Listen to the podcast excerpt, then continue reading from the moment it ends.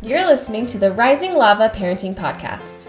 I'm your host, Lauren Pace, a mom and behavior coach, here to help you understand and support your kids' big emotions and big behaviors. We've been driving through the canyon a lot lately, and the other day I was starting to get carsick. And when I get carsick, I start to get a headache, and I didn't have any ibuprofen or Advil. And as soon as I started to feel this way, thoughts started swirling through my head. I was like, oh my goodness, I should have bought Advil at the gas station. It's gonna get worse. I'm gonna have a migraine by the time we get out of this canyon. Like 45 minutes later, there's so many curves, and I started to panic. Okay, so when you start to panic, then you get a physical response. And my physical response to anxiety and panic is a stomach ache. And so I'm starting to feel nauseous on top of my headache.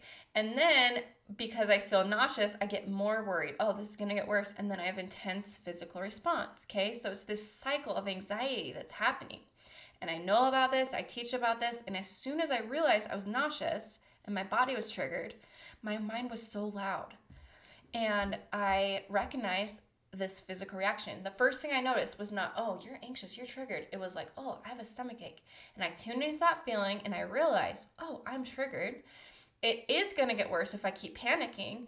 And so instead of changing my thought and being like, oh, you're not, you're going to be fine, it's going to be fine, it works out every time, because it usually doesn't, I decided to use the tools that I've been working on to calm my nervous system. So, one of the tools that I've been working on and using um, in a daily practice is breath work. And the breath work that I chose to do for this time is left nostril breathing. So basically, you put your hand out straight, you cover your right nostril, and you breathe in and out through your left nostril only. You cover your right nostril and breathe in and out through your left nostril. So I was brought back to calm, and I still had a mild carsick headache, but it never got worse. My nausea resolved, and usually in that situation, I'm not even joking you, it always turns into a migraine. And I'm realizing it's not so much that I get a migraine from being carsick, it's that I get a migraine because of the anxiety that I contribute to the situation from that initial headache. So, this is using your body to come back to calm.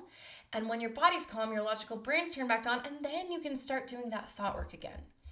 It's so interesting to me to experience this because so much, like, I was at this business conference a couple years ago, and basically they're like, oh, if you're worried, if you're afraid, just change your thought. If you change your thought, you change your result.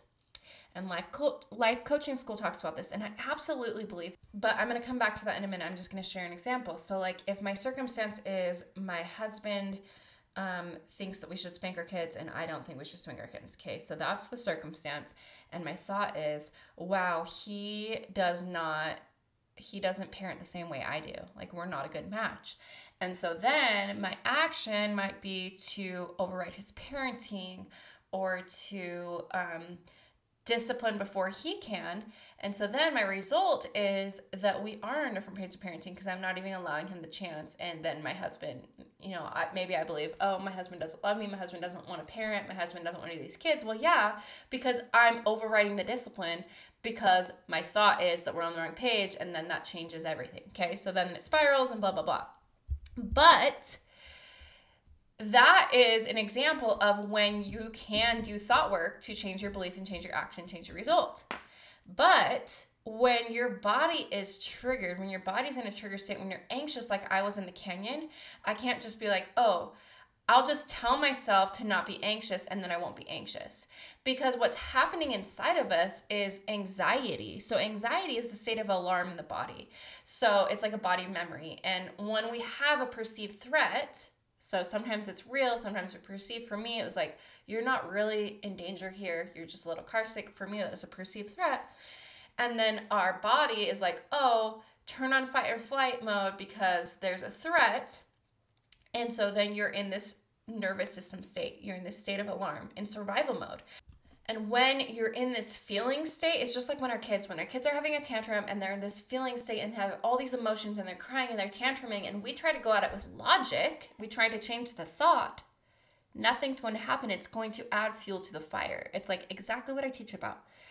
But if we can go into the body with breath, with touch, with sensation, with even just taking a step away and coming back to calm, taking that space, over time we can learn to use our body to calm our mind and it's much more effective than the opposite using our mind to calm our body. Isn't that so interesting? And i saw it firsthand with this experience in the canyon. And it's so cool because like there's so much truth and helpfulness from rational cognitive strategies. But when our thinking brain, our logical brain cannot be accessed very well because we're in an alarm body state dealing with our triggered emotions, then the cognitive strategies are not going to be helpful in those situations. And when we are in a good state to learn these cognitive skills, then they're going to work beautifully. And so that's why it's so essential to learn skills for us and learn skills for our kids to be able to come back to calm so that we can turn that logical brain back on and that we can be able to have a rational mind and to think and do all these things. So I'm not saying like CBT or life coaching school is wrong in any way. I'm just saying there's a key step that a lot of us are missing and we think that we can just explain away emotions with logic and it will change our result but it is so, so, so, so vital to learn to use our body, our body to calm our mind, and then our mind will be powered on. So I want you to give that a try. Next time you're feeling really anxious, try to use your body to calm your mind. And when we can do that, then we can set up in a space where we're self-regulating ourselves so that we can co-regulate with our kids. And so here, like this tool is a very practical tool that you can take home with you. Left nostril breathing. So cover your right nostril and just breathe in and out through your left nostril. In Kundalini yoga, that's where this is taught where there's two energies in the left nostril and the right nostril. And it's really cool because like god didn't give us one nostril. We could breathe in just fine with one nostril. The smell drain our drain our noses drain our sinuses. We can do all that with none, one nostril but god gave us two nostrils. Two and it's really cool that we can use this as a tool within our own body. I didn't have the Advil, I didn't have the the Western medicine or whatever I needed, but I had my body to be able to come back to calm. So I'm getting a little bit uh, into my hippie side, um, but I just really do love that you can use that side of your nose to calm your nervous system. And the other side is actually really cool. If you cover your left nostril and just breathe in and out through your right, then it can energize your body. So, when your mind is racing really, really fast and you can't get to sleep, try left nostril breathing. Just take your hand with your fingers outstretched, block your right nostril by putting a gentle pressure on it with your right thumb. And then be sure the rest of your fingers are straight out, pointing up towards the sky. If you want to learn more about breath work and body practices and calming your nervous system, healing your nervous system, uncovering triggers, and also awakening your inner child, we're going to do a lot of these practices, this work to really teach you about what the nervous system does and is, and how we can learn these tools to change, literally change the results of our lives. Not just changing our thought, learning tools where you're in the middle of a canyon with no service, with no medicine, and you can use your body to come back to calm when you're triggered. Like, how amazing that we have the tools within us. We just need to remember and learn and um, witness each other experiencing these things. So that is something that we are going to be talking about, Jess and I, in our upcoming Awakened Mother Inner Child Retreat. If you would like information, I'm going to give you a little bit of information right now. So it is going to be in October, the 21st through the 23rd. It's going to be in Bear Lake, so Garden City, Utah. And it is going to be for two nights. Okay, so your food for Friday night dinner, Saturday night breakfast, lunch, and dinner, and Sunday morning breakfast is all included in the tr- retreat price, as well as your bed, as well as all of the classes, a movement activity, a cold plunge, a lot of different meditations, breath works, different kinds of things. All of that will be included in the ticket price. There's a ticket price with a shared queen bed. You can choose to bring a friend and you both get a shared queen and it saves you $400 to do that ticket price. 475 each for a queen shared bed and there's eight of those available. Only seven actually because one is already taken.